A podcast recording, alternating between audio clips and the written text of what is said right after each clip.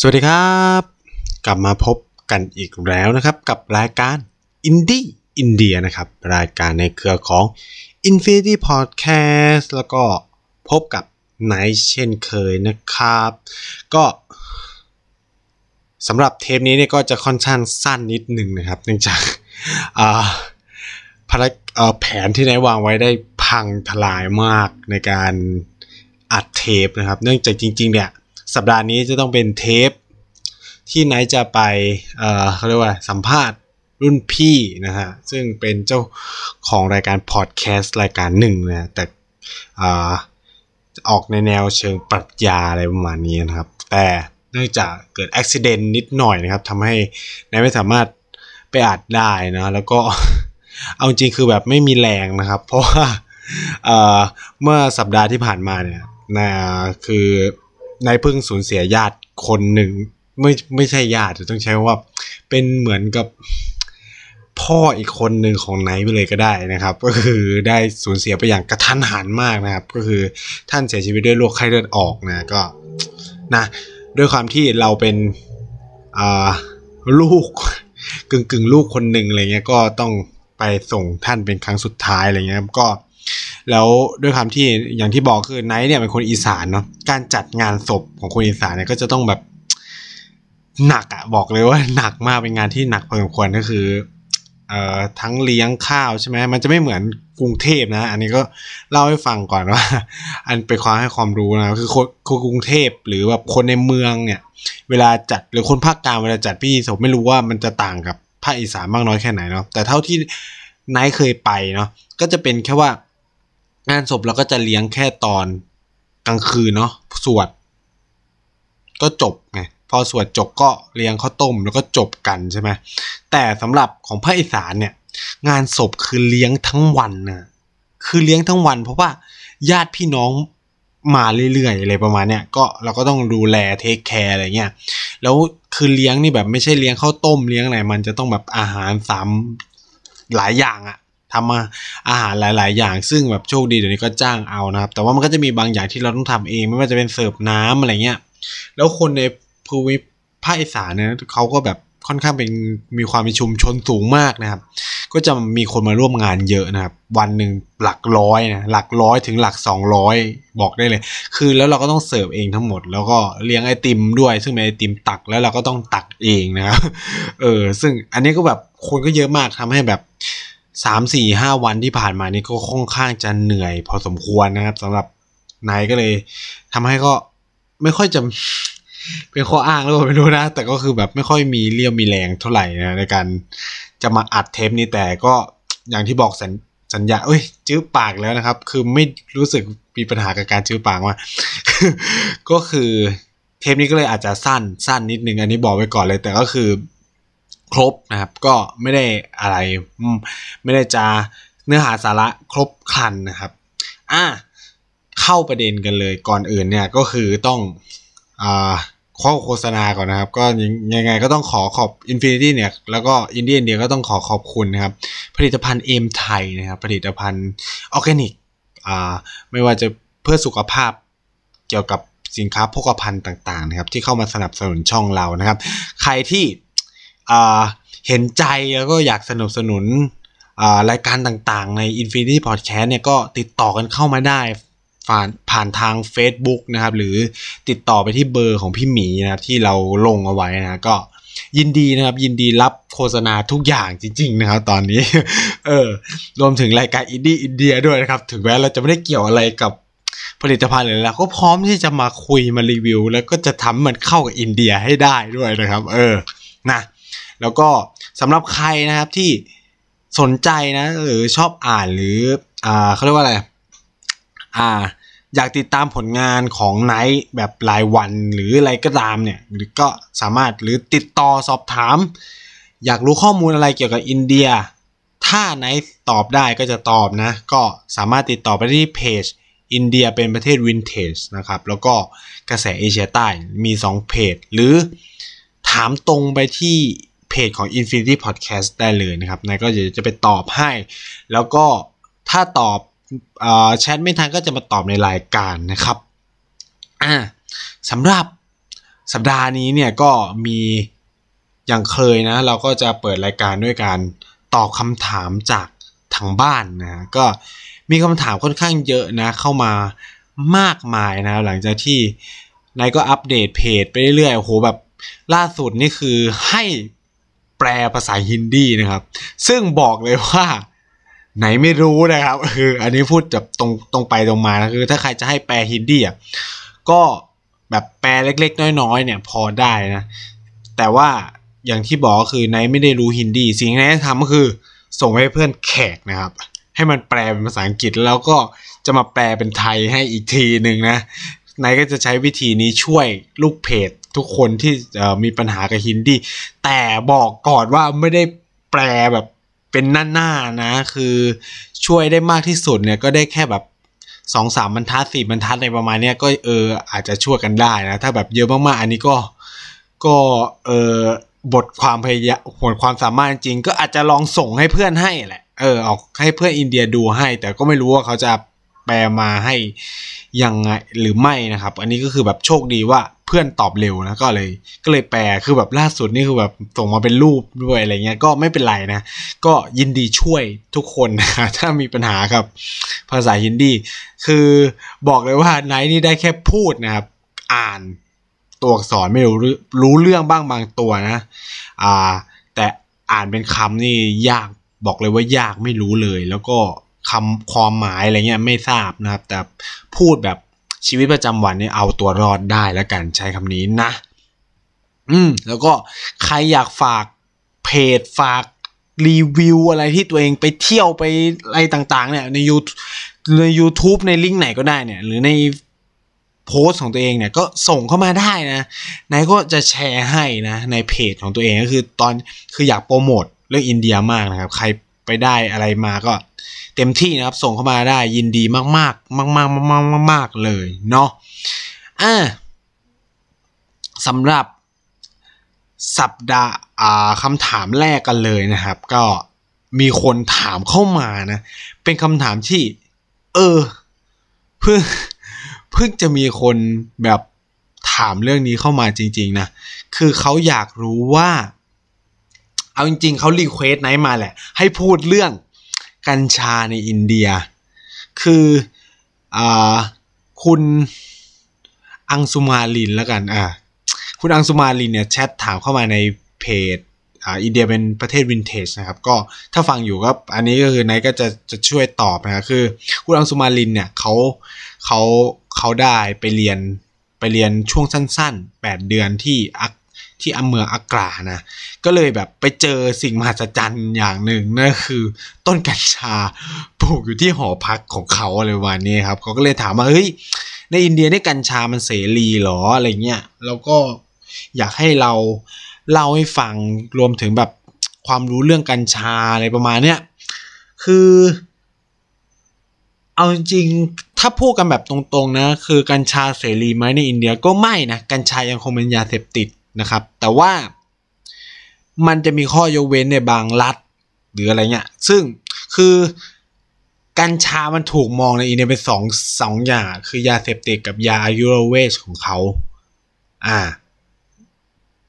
ซึ่งถ้าใช้คือแบบถ้าแบบขายกันเองอะผิดกฎหมายแน่นอนนะครับอ่ามันจะมีหน่วยงานบางหน่วยแหละที่ที่มันจะขายได้อะไรประมาณเนี้ยแต่มันจะมีอาหารบางประเภทที่ใส่กัญชาได้ อืม คือคือความอินเดียมันจะงงๆอย่างว่าสรุปอะคือบางรัฐเนี่ยก็ให้กัญชาผิดกฎหมาย แต่บางรัฐก็ยังก็ถูกกฎหมายอยู่ เพราะว่ามันเป็นเรื่องของวัฒนธรรมด้วย คือเราต้องทำความเข้าใจอินเดียแบบใหม่เลยอะคือ หลายคนยังคงติดภาพอินเดียเหมือนกับไทยมันก็เลยเป็นปัญหานะครับคำคำถามคือมันมันเป็นปัญหายังไงใช่ไหมก็คือว่าไทยเนี่ยเวลา การปกครองการปกครองหรือการบริหารของไทยเนี่ยมันเป็นเหมือนรัฐ ก็คือเหมือนเป็นประเทศอะที่แบบทุกอย่างมันตัดสินใจโดยรัฐบาลที่อยู่ในกรุงเทพอ่าใช้คำใช้แบบเนี้ยก็จะง่ายขึ้นก็คือว่า ไม่ว่าคุณจะอยู่เชียงใหม่ภูเก็ตหรืออะไรเงี้ยคุณก็รับนโยบายมาแบบเดียวกัน รับแนวทางการปฏิบัติเดียวกัน เพราะว่าพวกข้าราชการที่ปฏิบัติงานมันเป็นคนที่มาจากกรุงเทพ มาจากส่วนกลางมาจากรัฐบาลกรุงเทพไงก็คือว่าสมมุติว่าเวลาจัดสอบราชการต่างๆ ใช่ไหมเราก็จะเห็นว่า เราต้องขอขึ้นมาสอบถึงกรุงเทพอะสังเกตดิมันไม่เคยมีการจัดสอบประหลัดอำเภอที่เชียงใหม่ ไม่มีการสอบประหลัดอำเภอที่ขอนแก่นไม่มีการสอบอำปลัดอำเภอที่ภูเก็ต แต่ทุกอย่างมาจัด ไม่ว่าจะส่วนราชการกระทรวงไหนก็ตามอะคนที่สอบเคยสอบราชการจะรู้ว่า ต้องขึ้นมาสอบที่กรุงเทพอย่างเดียว หรือลงมาสอบที่กรุงเทพเท่านั้นอะแล้วหลังจากนั้นเมื่อเขาสัมภาษณ์เขาอะไรเราเสร็จปุ๊บเขาก็จะส่งเราไปตามจังหวัดต่างๆ จะอยู่ในกรุงเทพหรือจะไปจังหวัดต่างๆ แล้วก็เห็นว่าเนี่ยคือลักษณะของการรวมศูนย์อำนาจไว้อยู่ที่ ส่วนกลางหรืออยู่ไว้อยู่ไว้ที่กรุงเทพมหานครนะครับ สิ่งที่มันเกิดขึ้นก็คือว่า กฎหมายการบังคับใช้ต่างๆ เนี่ยมันก็เลยถูกตัดสินใจอยู่ แต่จากรัฐบาลกลางเท่านั้น คนที่ไปอยู่ตามต่างจังหวัดเนี่ยก็เหมือนมีคนไม่มีไม่คือเหมือนกับหุ่นยนต์โรบอทที่รับโปรแกรมมาจากรัฐบาล แล้วก็มีหน้าที่ปฏิบัติหน้าที่ตามนโยบายของรัฐบาลทำไงให้มันบรรลุประสิทธิภาพประสิทธิผลทำยังไงให้มันประสบความสำเร็จใช่ไหมเอาจริงบ้านเราเนี่ยก็มีการเลือกตั้งอย่างพวกนายกอบจงอบจอะไรเงี้ยแต่พวกนี้ก็ไม่ได้มีสิทธิ์ มีสิทธิในการออกกฎหมายกฎระเบียบอะไรภายในจังหวัดของตัวเองถูกไหมก็มีหน้าที่เหมือนกัน ก็คือรับนโยบายของรัฐบาลเอาเงินไปใช้ แทบจะแบบพูดเลยว่า การปกครองท้องถิ่นไทยนี่แบบ ต่างมากไม่มีคือแบบอยากทำอะไรก็ทำไม่ได้ เพราะติดปัญหาว่ารัฐบาลไม่ให้ทำเลยมาเนี่ยจะสร้างรถไฟฟ้าก็ต้องขอกระทรวงคมนาคมขอรัฐบาลก่อน เรียกได้ว่าไม่มีอำนาจเป็นของตัวเองเลย ต่างจากกรุงเทพมหานครเนี่ยครับกรุงเทพมหานครเป็นจังหวัดพิเศษ เพราะว่ามีการเลือกตั้งผู้ว่าราชการจังหวัด อืม มันมีความน่าสนใจอย่างหนึ่งแล้วเป็นข่าวใหญ่โตมากในประเทศไทยเนาะเมื่ออเจ้าขุนวุนนายท่านหนึ่งออกมาโพสต์เกี่ยวกับเรื่องทำไมประชาธิปัตย์สีฟ้าเนี่ยถึงสนับสนุนให้มีการเลือกตั้งผู้ว่านี่เป็นการแบ่งลดทอนอำนาจสถาบันนู่นนี่นะพูดแบบใหญ่โตมากนะครับ คำถามที่ไนท์ฉุกขึ้นมาในหัวคำถามแรกเลย แล้วทำไมกรุงเทพมันเลือกตั้งได้วะ จังหวัดอื่นทำไมถึงเลือกไม่ได้คำถามมีแค่นี้เลยนะ เออ เนาะแล้วเนี่ยในขณะที่กรุงเทพเลือกตั้งอ้าวก็ไม่เห็นว่ามันมีปัญหาอะไร คือเนี่ยมันคือความเข้าใจผิดเกี่ยวกับการปกครองท้องถิ่น เกี่ยวกับการเลือกตั้งในระดับท้องถิ่น ของใครหลาย ๆ คนในประเทศนี้นะครับ แม้กระทั่งคนที่เรียนจบสูงไงก็ยังงงกับเรื่องนี้อยู่ เนี่ยลักษณะการเลือกตั้งผู้ว่าราชการจังหวัดในกรุงเทพมหานครเนี่ยก็จะเป็นลักษณะเดียวกับอินเดีย แต่อินเดียเนี่ยเขาจะเป็นระบบรัฐหรือ state นะครับก็จะมีหลาย ๆ รัฐรวมกัน 29 รัฐนะก็ 29แล้วเนี่ยก็จะมีการเลือกผู้นำของตัวเอง ที่สำคัญคือผู้นำเนี่ยก็มีการออกกฎระเบียบ ของตัวเองได้แบบจริง ๆ ไม่ต้องขอรัฐบาลกลางอะไรเป็นอำนาจนะครับ เช่น ยกตัวอย่างคือ การแบนเนื้อวัว การแบนการฆ่าเนื้อฆ่าวัวหรืออะไรเงี้ยก็เป็นอำนาจหน้าที่ของรัฐบาลระดับรัฐไม่ใช่เป็นคือรัฐบาลกลางก็สั่งได้แหละ แต่ของพวกนี้เขาจะไม่ยุ่งเกี่ยวกัน เพราะว่ามันเป็นอำนาจของรัฐบาลระดับรัฐนะครับ ฉะนั้นเนี่ย คุณไปรัฐหนึ่งก็อาจจะมีกฎระเบียบแบบหนึ่งคุณไปอีกรัฐหนึ่งก็อาจจะมีกฎระเบียบที่ต่างออกไปเหมือนกันบ้าง ต่างกันบ้าง มันก็จะเป็นลักษณะแบบนี้ เพราะว่าแต่ละรัฐเนี่ยมีอำนาจในการออกกฎระเบียบเป็นของตัวเองนะครับ คือคนที่เคยไปสหรัฐอเมริกาจะเข้าใจเรื่องพวกนี้ดีนะ เพราะว่าสหรัฐอเมริกาก็จะมียกตัวอย่างปัญหาเรื่องการถือครองปืนบางรัฐก็ห้าม บางรัฐก็อนุญาตอะไรประมาณเนี้ยมันก็จะเป็นลักษณะแบบนี้ กัญชาก็เหมือนกันในอินเดีย บางรัฐก็อาจจะอนุญาต บางรัฐก็เขาเรียกว่าอะไรแบนไม่ใช้อะไรประมาณนี้ครับ แต่คุณก็หาได้ เพราะว่าลักษณะอินเดียนี่จะไม่เหมือนสหรัฐอเมริกาเลย คือสหรัฐอเมริกาเนี่ยของเขาเนี่ยแต่ละรัฐนี่ก็จะมีระบบภาษีไม่เหมือนกันเลยนะถึงขนาดนั้นนะของไทยเนี่ยแวดเจ็ดเปอร์เซ็นจบ แล้วก็สรรพสานมิตรอะไรเงี้ยก็จัดการโดยรัฐนั้นๆ โดยเออก็คือโดยรัฐบาลกลางนะครับ อ่าเขาเรียกว่าอะไรจังหวัดไม่มีส่วนเกี่ยวข้อง ท้องถิ่นไม่ได้มีส่วนเกี่ยวข้อง ท้องถิ่นอาจจะออกกฎหมายเก็บภาษีเพิ่มเติมได้ แต่ก็แค่เพิ่มเติมบางส่วนก็ต้องขออะไรบางอย่าง ขออนุญาต แต่สำหรับอินเดียก็จะต่างออกไป เช่น ภาษีเหล้าบุหรี่ แต่ละรัฐก็ราคาไม่เหมือนกันเลยนะ ใช้คำนี้ว่าไม่เหมือนกันเลย ยกตัวอย่างเช่น ถ้าคุณไปเมืองท่องเที่ยวอย่างกัวหรือไปอย่างปอนดิเชอรี่เนี่ยก็จะได้รับประทานดื่ม แอลกอฮอล์ที่ราคาถูกที่สุดในอินเดีย เพราะมันเป็น เพราะว่าเขามีภาษีเครื่องดื่มแอลกอฮอล์บุหรี่อะไรเงี้ยภาษีบาปอะใช้คำเนี้ยก็คือศูนย์เปอร์เซ็นเลย ก็จะถูกมากแล้วฉะนั้นเนี่ยลักษณะน่าสนใจที่มันจะเกิดขึ้นก็คือ เราก็จะเห็นคนมุมไบนะครับ ในช่วงวันหยุดศุกเสาร์อาทิตย์เนี่ยก็จะเดินทางไปเที่ยวที่เมืองกัวแล้วก็จะมีการขนเหล้ากลับมาด้วยอย่างเงี้ย เพื่อจะเอามาขายหรือว่าอะไรก็ตาม เพราะว่าภาษีมันต่างกันมาก เช่นเดียวกันกับคนเชนไนก็จะเดินทางไปปอนดิเชอรี่เพื่อไปสังสรรค์ที่นั่นนะครับ ทั้งที่เชนไนก็มีทะเลเหมือนกันแต่ว่าการดื่มการกินอะไรเงี้ยก็จะราคาต่างกันออกไปอะไรประมาณนี้ครับ กัญชาก็จะมีลักษณะแบบนั้น ก็มันจะมีความต่างเนาะแต่ที่อินเดียเนี่ยเราจะไม่เรียกกัญชาว่ามันี marijuana เนาะคือคนอินเดียเขาจะเรียกกัญชาว่าบัง บังเนี่ยมีความสำคัญในหลากหลาย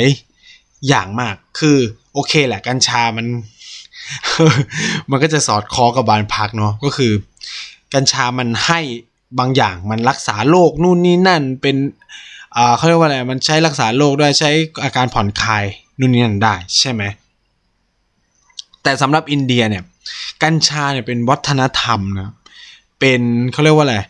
เป็นส่วนหนึ่งของวัฒนธรรมอินเดีย เป็นส่วนหนึ่งของ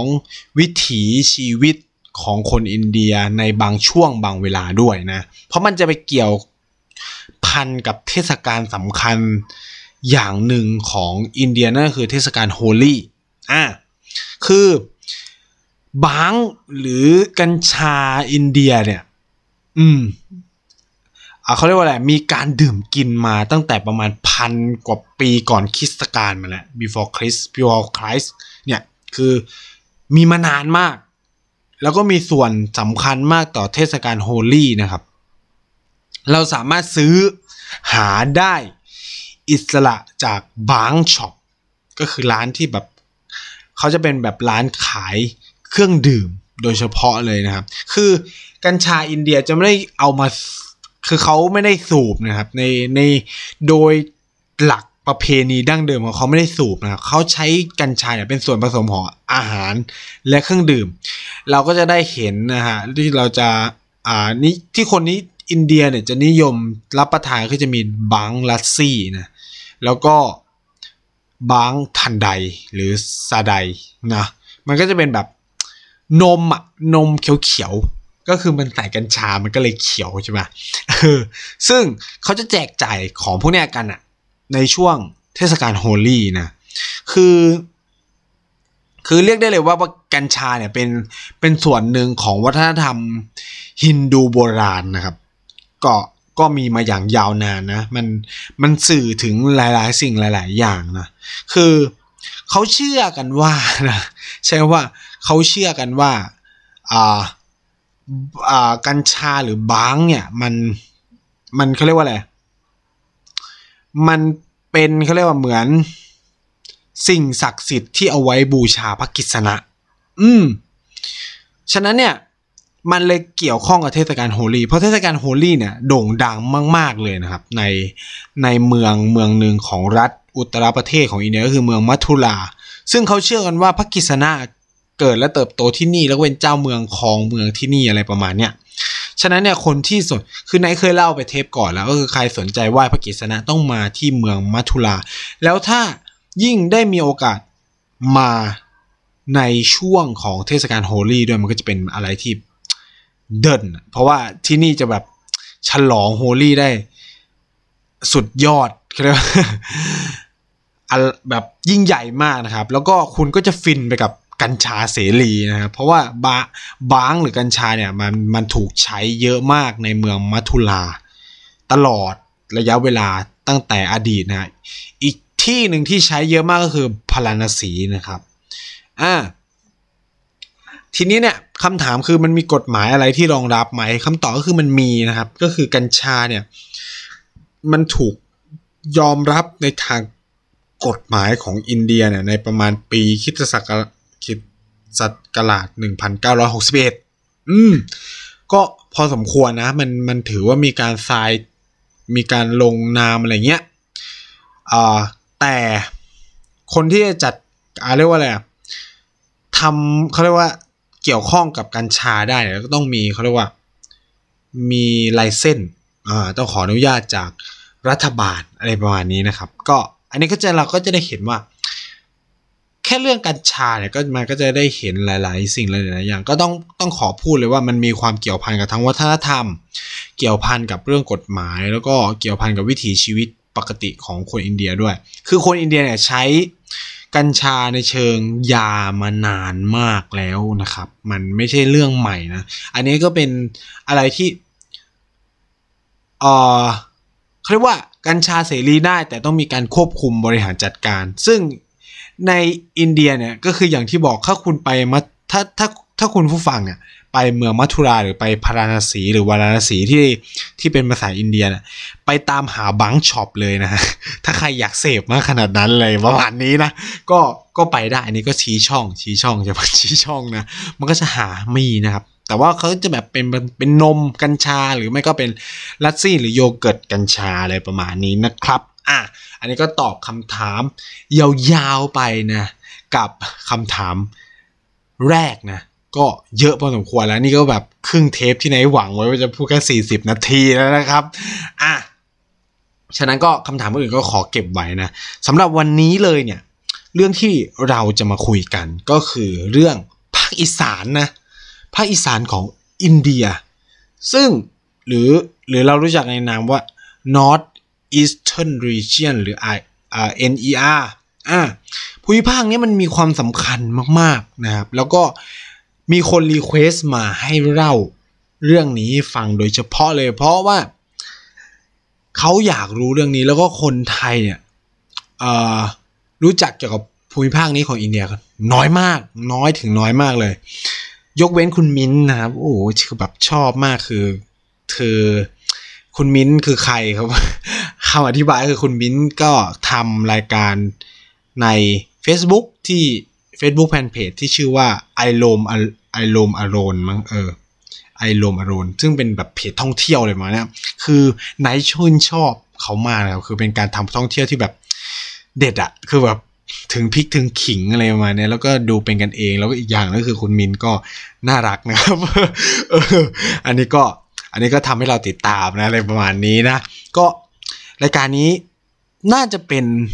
ไม่กี่รายการนะครับ ที่ได้เดินทางไปสัมผัสภูมิภาคอีสานของอินเดียนั่นก็คือรัฐอัสสัมแล้วก็รัฐเมกาลายานะคุณอ่ออันนี้ก็คือลองเข้าไปดูนะครับครูคือแบบคือแบบเธอนี่คือกินแหลกจริง ๆ นะครับ คือเจอ คือแบบเดิน food street แล้วชิมชิมชิมชิมแต่ละร้านไปเรื่อยไม่รู้ว่าสภาพท้องนี่แบบ แต่ก็คงแบบเที่ยวมาเยอะก็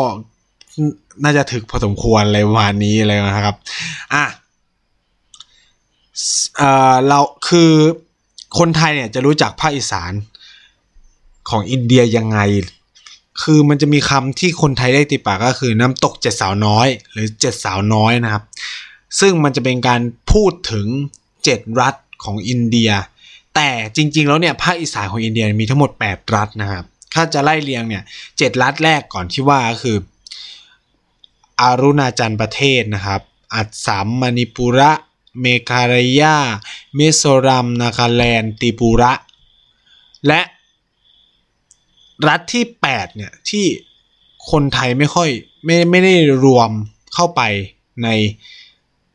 หรือคนอินเดียก็ไม่ได้เรียกว่าเจ็ดสาวน้อยด้วยนั่นคือรัฐสิกิมเนาะแต่ว่าคือมันอยู่ในภูมิภาคเดียวกันเขานับเป็น North East India เหมือนกันเลย North Eastern Region เหมือนกันนะครับ ความน่าสนใจของภูมิภาคนี้ก็คือ รัฐบาลอินเดียถึงกับมีกระทรวงกิจการกระทรวงการพัฒนาภาคอีสาน โดยเฉพาะใช้คำนี้ก็คือ มีกระทรวงหนึ่งกระทรวงเพื่อดูแล 8 รัฐนี้รวมถึงบางส่วนของรัฐเบงกอลตะวันตกด้วยนะฮะที่มันจะอยู่ตรงทั้งเหนือของของของรัฐเวสต์เบงกอลนะครับอะก็จะรวมด้วยนะก็จะหลักๆเนี่ยก็อาจจะเป็น 9 รัฐที่เราจะเรียกมันว่าภาคอีสานของอินเดีย คือต้องบอกก่อนว่าให้ลบภาพหน้าตา คือแบบถ้ามองมาที่ภาคอีสานของอินเดียนี่คือ มันไม่ใช่อินเดีย ใช้คำนี้คือ มันไม่ใช่อินเดีย มันแค่อยู่กับประเทศอินเดียเฉยๆอะทุกอย่างนี่คือไม่มีอะไรเหมือนเลยนะครับ อาจจะเรียกได้ว่า ภาษาต่างสุดครั่ว เพราะว่าคนกลุ่มนี้ไม่ได้ใช้ภาษาตระกูลอินโดอารยัน ใช้ภาษาในกลุ่มตระกูลทิเบตัน ใช้ภาษากลุ่มตระกูลมอญเขมร ซึ่งจะเป็นภาษากลุ่มเดียวกับไทยทางพม่าอะไรประมาณเนี้ยเพราะว่าถ้าเราดูจากแมปนะครับในแผนที่เนี่ยก็จะเห็นเลยเนาะว่าไอ้แปดรัฐเนี่ยมันอยู่ใกล้ๆกับพม่า ติดค่อนไปทางจีนเลยด้วยซ้ำฉะนั้นเนี่ยหน้าตาผิวพรรณเนี่ยจะออกไปทางนั้นหมดเลย ขาวเหลืองเลยจะมีรัฐมิรัฐเดียวที่ชื่อว่ารัฐอัสสัมที่มันจะฉีกอะ่ะ เพราะว่าอะไรนะ คือถ้าเราย้อนประวัติศาสตร์ของภูมิภาคนี้ก่อนอื่นเลยคนภูมิภาคนี้เป็นคน ผิวเหลืองก็คือเป็นคนแบบเอทนิกก็น่าจะเป็นแบบชาติพันธุ์นี่ก็เป็นทิเบตันไชน่าอะไรมาพม่ามอญอะไรประมาณเนี้ยก็คือเป็นกลุ่มตระกูลนี้ ถ้าใครเรียนประวัติศาสตร์ก็พอจะทราบว่าอาณาจักรพุกามอาณาจักรอะไรของพม่าเนี่ยก็แผ่ขยายอำนาจเนี่ยมาถึง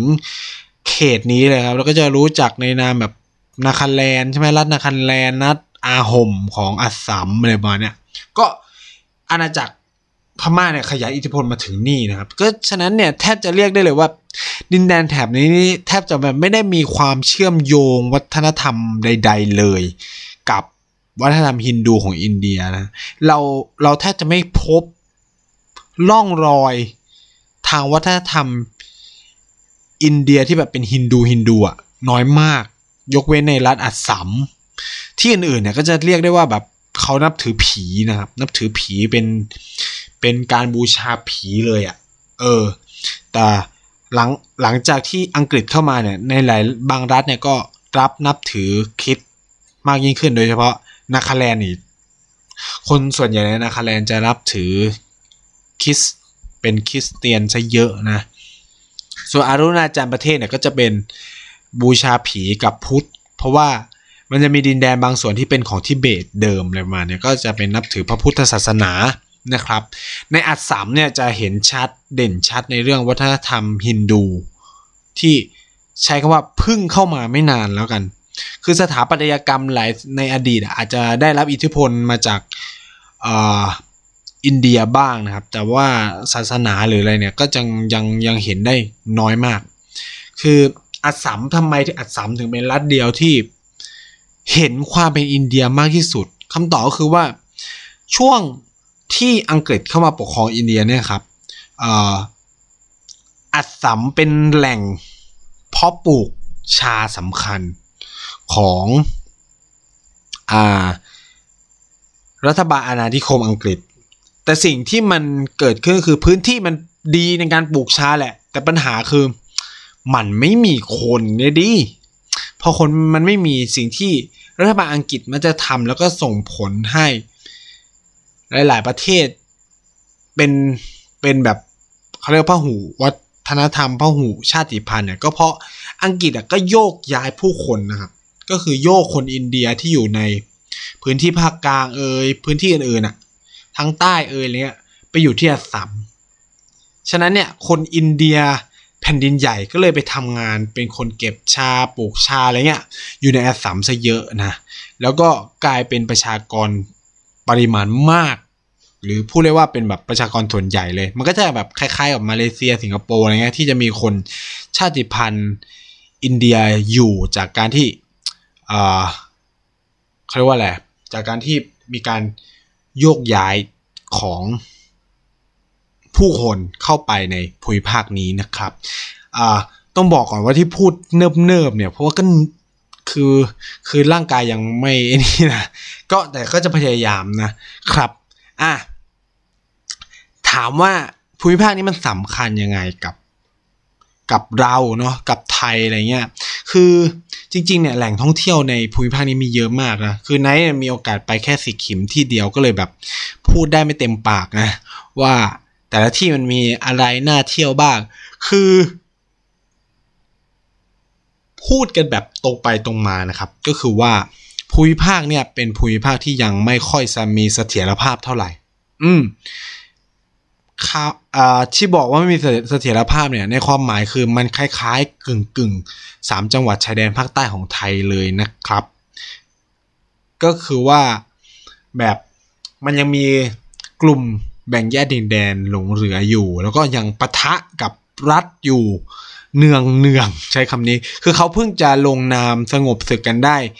ไม่ไม่ไม่นานมานี้เองนะครับ แต่ว่า มันไม่ได้เป็นการลงนามที่ทุกกลุ่มเห็นพ้องต้องกันอะไรประมาณนี้ โดยเฉพาะในรัฐอย่างนาคาแรนในมณิปุระในตีปุระอะไรเงี้ย ก็ยังแบบมีการแอคทีฟของกลุ่มเคลื่อนไหวอยู่ ฉะนั้นเนี่ย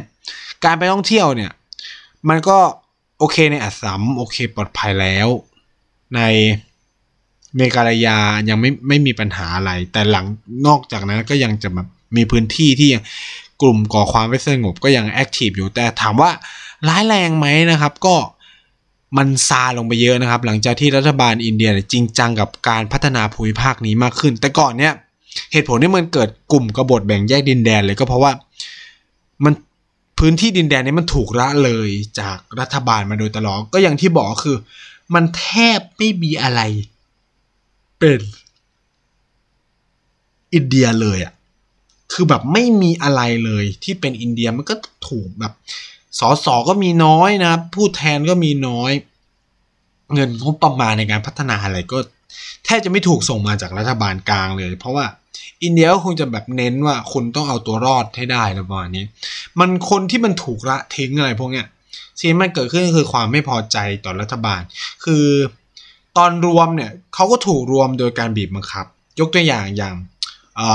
รัฐมณิปุระเนี่ยตอนที่ถูกตอนที่รวมกับเข้ากับ อ่าอินเดียเนี่ยก็ติดปัญหาเดียวกันกับที่รัฐมหาราชาทั้งหลายเจอคือว่ามันเลือกไม่ได้ไงมันมันเลือกไปอิสระไม่ได้ มันมีให้ช้อยแค่อินเดียหรือปากีสถานแค่นั้นอะ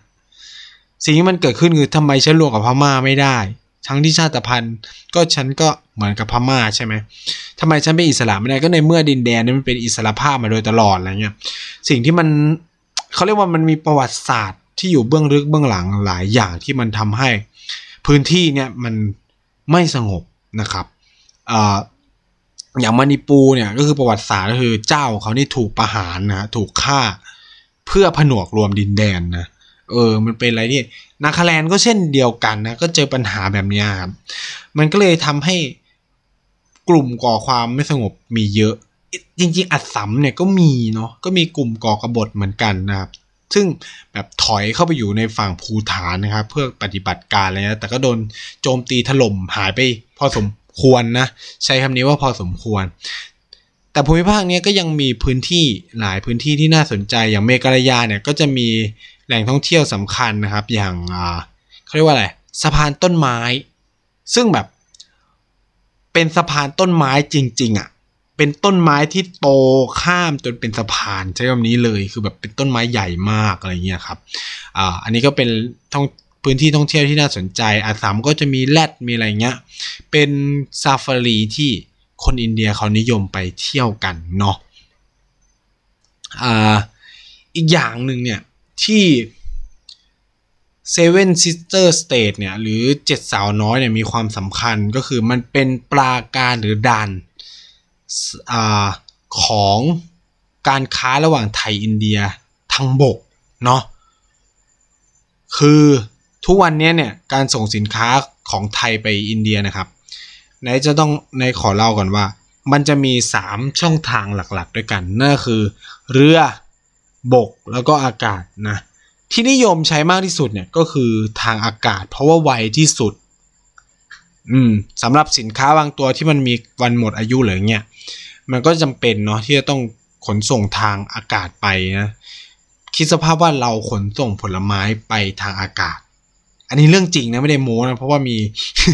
มีโอกาสได้ได้ไปช่วยเหลืออ่าเขาเรียกว่าอะไรไปเป็นล่ามในการเจรจาการค้าแบบ เป็นแบบเอกชนต่อเอกชนอะไรประมาณเนี้ยที่รัฐบาลไทยจัดอะไรเงี้ยเป็นมิ팅 อ่าเป็น business matching อะเขาใช้คำนี้แล้วกัน ก็นายก็เลยมีโอกาสได้สอบถามเนาะแบบคนที่แบบทำค้าค้าขายกับอินเดียเนี่ยโดยเฉพาะพวกค้าขายผลไม้หรืออะไรก็ตามเนี่ยเขาก็บอกว่าก็ส่งเครื่องบินนะก็ต้องส่งเครื่องบินเพราะเรือไม่ทัน บางทีก็จะเน่าก่อนเพราะสินค้าพวกนี้มันต้องการความสดใช่ไหมล่ะส่งทางบกก็ยังใช้เวลาร่วมสองสามสองสามสัปดาห์ถึงจะเร็วกว่าเรือนะ ใช้คำนี้ว่าเร็วกว่าเรือนะทางบก แต่ถนนเหี้ยมโหดเหี้ยมเหี้ยมมากอะใช้คำนี้คือถนนมันแย่มากนะครับ คือเส้นทางหลักเนี่ยปัจจุบันที่มันมีอยู่ก็คือแม่สอดมอเรของรัฐมณีปุระของอินเดีย ซึ่งมันจะต้องผ่านพม่าด้วย ตอนเนี้ยถนนไปแม่สอดดีแล้ว ถ้าใครเคยไปเนี่ยก็จะรู้ว่ามันทำสี่เลนตรงเขาอะไรเงี้ยเยอะมาแล้ว ถนนฝั่งอินเดียก็ปรับเปลี่ยนอะไรเรียบร้อยมาแล้ว ถนนที่ยังเฮี้ยเหี้ยมอยู่เนี่ย ก็คือถนนในประเทศพม่า ซึ่งไม่คือแบบเลนลูกลังวิ่งสวน บางทีก็เออถนนดีขึ้นมา มันจะแบบไม่มีหาสี่เลนยากมากอะ่ะ เป็นถนนวิ่งสวนกันแบบกากๆเลย แล้วคิดสภาพว่ารถบรรทุกวิ่ง เพื่อส่งของอะไรประมาณเนี้ยอะเชี่ยเนี่ยอันเนี้ยมันก็เลยแบบ ตอนนี้ก็เลยเกิดเขาเรียกว่าไต ไตเรทร a l คอริดอร์ก็คือความพยายามในการสร้างไฮเวย์นะครับ ก็คือทางหลวงจากไทยไปอินเดียหรือจากอินเดียมาไทย เพราะว่าอินเดียก็สนใจเข้ามาไทยเหมือนกัน เพราะว่าไทยเนี่ยมันจะเป็นประตูไปสู่ลาวเขมรรวมถึง เวียดนามด้วย เพราะว่าขนส่งทางเรือเนี่ยก็ไกลสำหรับอินเดียก็ไกลพอสมควรเหมือนกัน ถ้ามันเจาะวิ่งเส้นนี้มันก็จะเพิ่มเส้นทางเยอะแยะมากมายนะ อันนี้คือมันเป็นความสำคัญอย่างหนึ่งของ Seven Sister State อย่างอย่างเจ็ดสาวน้อย เจ็ดสาวน้อยจึงกลายเป็นอะไรที่รัฐบาลไทยพยายามเจาะเข้าไปเปิดตลาดใหม่ ๆ นะครับ คือคน คนในพื้นที่เนี่ยมันจะฉีกมากขนาดที่ว่าชอบ pop culture แบบเคป๊อปอะเออ คือ เขาจะไม่ชอบดูบอลลีวูดเขาจะชอบดูหนังเกาหลี เขาจะชอบฟังเพลงเกาหลี ตามเทรนด์ทุกอย่างของโลก คือพูดง่ายมันนิสัยแบบอาเซียนมากๆอะนิสัยแบบไทย ๆ เลยอะ ดาราคนนั้นแต่งยงแต่งยีนอะไรเงี้ยก็จะใส่หมด จะไม่ได้เจอสภาพนี้กับคนอินเดีย อินเดีย อินเดียแบบอินเดีย ก็คือ พวกนี้ก็จะแบบใส่สารีอ่าใส่ชุดแบบแขกอะเป็นปัญจมาศบ้าง เป็นอะไรเงี้ย คือแบบ เป็นอินเดียอินเดียเลย จะเห็นแบบคนอินเดียแบบน้อยมากที่จะใส่ชุดแบบกางเกงยีนนู่นนี่นั่นเสื้อยืดสายเดี่ยว คือแบบที่นี่จะทำทุกอย่างหมด ฉีกนะครับเป็นที่ที่กลุ่ม LGBT มีอิสระพอสมควร เพราะวัฒนธรรมนี่ก็จะฉีกไปเลยจากจากอินเดียไม่ถูกครอบงำด้วยระบบวันนะเพราะว่าไม่เคยปฏิบัติใช้วันนะมาอยู่แล้วอะไรประมาณนี้แต่ก็คือถามว่ามันกำลังเข้าไปไหมคำตอบคือกำลังเข้าไป เพราะว่าคนอินเดียก็เริ่มอพยพเข้าไปอยู่ในพื้นที่นั้นๆน่ะ มากยิ่งขึ้นเรื่อยๆนะแล้วก็รับนับถือศาสนาฮินดูเพราะแต่ก่อนนี้นับถือผีนี่ ไม่ได้มีไม่ได้มีเทพเจ้ามีอะไรเงี้ยพอศาสนาฮินดูเข้าไป เอ๊ะมันก็มีเทพเจ้าเป็นหลักเป็นแหล่งอะไรก็เริ่มบูชา ฉะนั้นเนี่ยการฉลองประเพณงประเพณีอะไรในพื้นที่นี้ก็จะฉีก ฉีกเอาไปหมดสิขิมนี่ก็จะฉีกไปเลยไปเป็นทางพุทธซะเยอะ พุทธกับ ฮินดูนี่แบบครึ่งครึ่งนะครับในในในรัฐสิกขิมเพื่ออาจจะน้อยกว่าฮินดูด้วย เพราะว่าคนพุทธเนี่ยโอเค คนพุทธสิกขิมเป็นคนในเป็นคนดั้งเดิม แต่ว่าคนเนปาลอพยพเนี่ยเข้าไปอยู่ในสิกขิมจนส่งผลให้กลายเป็นประชากรหลักของ รัฐสิขิมขึ้นมาอะไรประมาณนี้ แล้วก็นำมาสู่การผนวกรวมดินแดนนะครับ แต่ก่อนที่สิขิมเป็นรัฐอิสระนะเทียบเท่าได้กับสถานะนี่คือเทียบเท่าภูฐานเลยเป็นรัฐเล็ก ๆ ที่มีที่เป็นอิสระ จริงๆอะสิขิมเนี่ยถูกวางให้เป็นพรมแดนกั้นจีนนะแต่ไปๆมาก็ไม่รู้ยังไงก็คนสิขิมเนี่ยก็ลงประชามตินะครับ ร่วมกับ ให้มาผนวกรวมกับอินเดียซะอะไรประมาณนี้ก็เลยส่งผลให้ ปัจจุบันก็เลยกลายเป็นรัฐหนึ่งของอินเดียไปนะทำให้พรมแดนฝั่งเนี้ยของอินเดียก็เลยติดกับจีนไปด้วย เช่นเดียวคือปัญหาเนี่ยของซิคิมหลักๆ เลยเนี่ยก็คือ มันไปยากมาก มันต้องผ่านรัฐเวสต์เบงกอแต่ก็คือ มันทำให้การเป็นอิสระของสิกขิมเนี่ยมันก็ไม่อิสระจริงหรอก มันก็ต้องพึ่งพาอินเดียเหมือนเดิมแหละอะไรเงี้ยคนแล้วเนี่ยแบบรัฐบาลอินเดียเนี่ยก็ดันไปสนับสนุนฝั่งคนในปานอพยพทั้งหลายอะไรเงี้ยเพื่อทำนู่นทำนี่แหละ สุดท้ายเนี่ย ก็เลยผนวกรวมดินแดนส่วนนี้ให้สำสำเร็จ เพราะว่าอินเดียเนี่ยก็กลัวว่าจีนเนี่ยจะมาผนวกรวมดินแดนส่วนนี้นะครับ เพราะว่าเขาก็อ้างว่าสิกขิมเนี่ย เป็นส่วนหนึ่งของทิเบตนะซึ่งเขาก็คือก็คืออ้าง คือชนวนปัญหาหลักๆของพรมแดนอินเดียปากีสถานเนี่ยก็คือทิเบตเนี่ยแหละ คือจีนมักจะใช้ทิเบตเพื่ออ้างเอาดินแดนในส่วนที่ทิเบตเคยปกครองอย่างรัฐอรุณาจารประเทศเนี่ยการเข้ารัฐนี้ อรุณาจารประเทศสิกิมเนี่ยต้องขออนุญาต อืม ถึงแม้จะมีวีซ่าท่องเที่ยวหรืออะไรก็ต้องขออนุญาตแยกอีกต่างหากนะครับ มันมันเป็นความอิหลักอิเหลือของประเทศนี้เหลือเกินนะไปอันดามันนิโคบาเนี่ยก็ต้องขอวีซ่าซ้ำซิซ้ำซ้อนอีกขออนุญาตเข้า ไม่ใช่จะแบบดุมดุมเข้าไปนะผิดกฎหมายนะโดนจับได้นะนาคาแลนนี่อาจจะต้องเหมือนกัน อันนี้ผมก็ยัง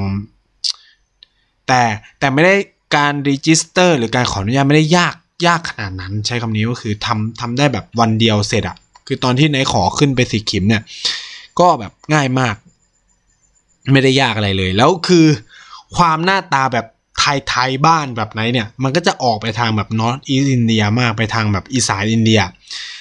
ฉะนั้นเนี่ยมันก็จะได้เปรียบในการไปเที่ยวที่นู่นที่นี่ เพราะว่าเขาก็จะแบบเห็นว่าเราเป็นคนอินเดีย สัญชาติหนึ่ง คือข้อคือถ้าแบบโดนจับปั๊บเราก็จะบอกว่านาคาแลนด์มานิปู อะไรเงี้ย ซึ่งรัฐพวกเนี้ยจะพูดฮินดีไม่ได้อยู่แล้ว ก็ต้องใช้ภาษาอังกฤษเป็นภาษากลาง เออมันก็จะยิ่งแบบ นอกจากจะขอดูบัตรประชาชนอะไรประมาณเนี้ย ถึงจะแบบจับได้ขนาดแต่ขาเขาแต่แบบ คนอินเดียก็จะแบบไม่ไม่ถึงขั้นนั้นอะ คือมันมันมีโอกาสน้อยมากยกเว้นแค่ตำรวจเท่านั้นแหละที่จะขอดูใบบัตรประชาชนหรือใบขับขี่อะไรเงี้ย คือคนอื่นเนี่ยมันแทบจะไม่มี โอกาสเลยคือแบบคนขายตั๋วเนี่ยเขาก็ไม่อยากเสียเวลาอยู่แล้วนะครับเขาก็จะไม่ไม่มีทาง ยกเว้นเขาแบบสงสัยจริง ๆ หน้าเราไม่คือจริงๆอะไรเงี้ย ซึ่งหน้าแบบนั้นคือแบบอีสานอินเดียแน่นอน ถึงขนาดที่แบบไปนั่งเรียนวันแรกคือแบบ เพื่อนทักเป็นฮินดี้อะไรประมาณนี้ก็คือเข้าใจว่าเป็นคนอินเดียแบบทางภาคอีสานอะไรเงี้ยแต่จริงๆแล้วเราคือเราเป็นคนไทย ก็ต้องแนะนำตัวนะ คือคือไนท์ด้วยความหน้าแบบเนี้ย แล้วก็คือแบบโดนถามทางบ่อยมาก ถามจนแบบเบื่อ เพราะว่าเขาคิดว่าเราเป็นคนอินเดียอะไรประมาณนี้ครับอะอันนี้ก็เล่าเป็นแบบออเดิร์ฟแล้วกันเนาะก็แบบไม่ได้ ไม่ได้แบบจะอยากลงลึกอะไรมากนะครับอ่าสำหรับภูมิภาคนี้ แล้วคือไว้มีโอกาสเนี่ยก็จะแบบมาชวนคนที่แบบ ไปอยู่ที่นั่นเลยหรืออะไรเงี้ยมาคุยแบบจริง ๆ จังๆนะเทปนี้เนี่ยก็ขอแบบสั้น ๆ แค่นี้ก่อนแล้วกันนะครับ ก็สำหรับสัปดาห์นี้เนี่ยรายการอินดี้อินเดียก็หวังว่าทุกคนจะสนุกไปกับสาระน่ารู้นะ อาจจะไม่ตลกเท่าไหร่นะสำหรับเทปนี้เพราะว่าอ่าคิดมุกไม่ออกจริง แล้วก็ผู้คนเดียวเหนือมันมันเขาเรียกว่าอะไร มันไม่สนุกเท่ากับ X กับ Pop Lover หรือ X กับรายการนู้นรายการนี้อะไรประมาณนี้คือมันมันมันการเล่นมุกของไหนมันต้องอาศัยคนสองคนขึ้นไปอะไรเงี้ยครับอะหวังว่าทุกคนจะสนุกกับสาระน่ารู้แล้วก็คิดว่าคงจะตอบไม่เชิงตอบนะก็ก็เล่าเรื่องราวที่ใครหลาย ๆ คน request เข้ามานะครับสำหรับใครที่อยากจะฟังเรื่องไหนอีกเนี่ยก็ถามกันเข้ามาได้นะ ตอนนี้ก็โละไปได้เยอะแล้วนะฮะโละไปได้เยอะพอสมควรนะครับ ก็ยังมี ยังเหลือบางส่วนนะ แต่ก็จะพยายามเล่า แต่ก็ไม่กี่เรื่องละ1นถึงสเรื่อง ถ้าใครอยากฟังเรื่องอะไรนะครับ ก็ส่งเข้ามาได้ทางช่องทางต่างๆ เนาะไม่ว่าจะเป็น Infinity Podcast แฟนเพจนะครับ หรือจะเป็นอินเดียเป็นประเทศวินเทจหรือจะเป็นกระแสเอเชียใต้ สามารถแชทเข้ามาใน Facebook เพจเหล่านั้นได้เลยนะครับ แล้วนายก็จะไปตอบแล้วก็เอามาเล่าให้ฟัง เนาะคือนายตอบเนี่ยก็จะตอบได้คร่าวๆนะ แต่ว่าการมาเล่าในเทปเนี่ยก็จะได้สาระน่ารู้มากยิ่งขึ้นนะแล้วคนอื่นก็จะได้ประโยชน์กับเรื่องเหล่านี้ด้วย คือตอนนี้หลายคน request มาให้เล่าเรื่องประวัติศาสตร์อินเดีย เยอะแยะมากมาย เดี๋ยวไนท์เนี่ยคิดว่าจะเล่าประวัติเกี่ยวบุคคลเนาะ ในช่วงอินเดียหลังได้รับเอกราช ซึ่งแบบเป็นใครเป็นยังไงบุคคลสำคัญรวมถึงคิดว่าน่าจะต้องเล่าประวัติของนายกรัฐมนตรีคนปัจจุบันของอินเดียบ้างแล้วแหละ เพราะว่าคนไทยไม่ค่อยรู้จักนายกโมดีเท่าไหร่ และหลายคนก็คงไม่รู้ด้วยนะว่านายกรัฐมนตรีอินเดียชื่ออะไร คือไนท์เนี่ย ด้วยความที่ก็มีโอกาสได้ไปเขาเรียกว่ามีไปช่วย สอนหนังสือบ้างเลยไหมเนี่ยแบบไปช่วยแบบไม่ได้แบบจริงจังนะไม่ช่วยแบบขำๆเลยก็เลยแบบ ทุกครั้งที่ไนท์ไปก็จะลองทดสอบแบบสิบคำถามหรือห้าคำถามสั้นๆ ก็จะแบบโชว์รูปแบบเนี้ยถามว่าคนโน้นคนนี้เป็นใครอะไรประมาณเนี้ยครับ ก็ส่วนใหญ่คนไม่ค่อยรู้จักนายกโมดีของอินเดียนะ อันนี้นายก็ค่อนข้างจะแปลกใจ แต่ก็ไม่ได้มากนะ เพราะว่าเข้าใจว่าคนไทยอะ ไม่ได้ใส่ใจประเทศนี้ ขนาดนั้นเนาะเมื่อเทียบกับจีนสหรัฐอเมริกาอ่าหรือประเทศเพื่อนบ้านเอาจริงแค่แบบนายกประเทศเพื่อนบ้านเราก็อาจจะไม่รู้ก็แล้วก็ได้อะไรเงี้ย แต่เรารู้ว่าประธานาธิบดีของอเมริกาชื่ออะไรเป็นใคร อันนี้ตลกตลกมากนะทั้งที่อยู่ไกลบ้านเราเลยบ้านเนี่ยเออ แต่บ้านใกล้เรืองเคียงเราก็หลับหลับหูหลับหลับตาลืมไปบ้างอะไรประมาณนี้นะครับ ความรู้รอบตัวเนี่ยก็ยังเป็นเรื่องสำคัญเนาะ อ่าสำหรับใครที่เขาแต่เข้าใจว่าคนที่ฟังอินดี้อินเดียเนี่ยก็เป็นคนที่ค่อนข้างจะแบบสนใจหาความรู้รอบตัวพอสมควรแหละ คิดว่าคนที่ฟังพอดแคสต์เนี่ยก็จะเป็นคนแบบนั้นซะเยอะด้วยนะครับ มันก็เลยเป็นตลาดที่ค่อนข้าง unique มากๆนะอ่าพอดแคสต์นี่ค่อนข้างเป็นตลาดที่ unique แล้วก็ยังไม่ไม่ไม่อะไรอะ ไม่ขยายวงเท่าไหร่นะ แต่ว่ารู้สึกว่าหลังๆมาเนี่ยคนคนไทยก็หันมาฟังพอดแคสต์เยอะมากเลยเนาะโดยเฉพาะคนรุ่นใหม่นะ แล้วก็เอาจริงเนี่ยพ่อแม่ไหนก็มาฟัง แต่ว่าฟังเพราะว่าลูกตัวเองจัดรายการนะก็เลยมาฟังแล้วก็แบบชอบคือเข้าใจความเป็นพ่อแม่ก็จะแบบเชียร์คนโน้นคนนี้ให้มาฟังรายการของลูกเลยอะไรประมาณนี้นะครับก็ ว่าจะจบก็ไม่จบสักทีนะครับ ก็สำหรับทั้งหมดทั้งมวลนี้เนี่ยก็จะก็จะยืมข่าวของป๊อปเลเวอร์นะครับทั้งหมดทั้งมวลนะครับ วันนี้เราก็ได้สาระน่ารู้ว่า กัญชาในอินเดียเสรีไหมแล้วที่สำคัญคือเจ็ดสาวน้อยคืออะไรเนาะเจ็ดสาวน้อยมีอะไรบ้างอ่าภูมิภาคอีสานของอินเดียสำคัญยังไงต่อไทย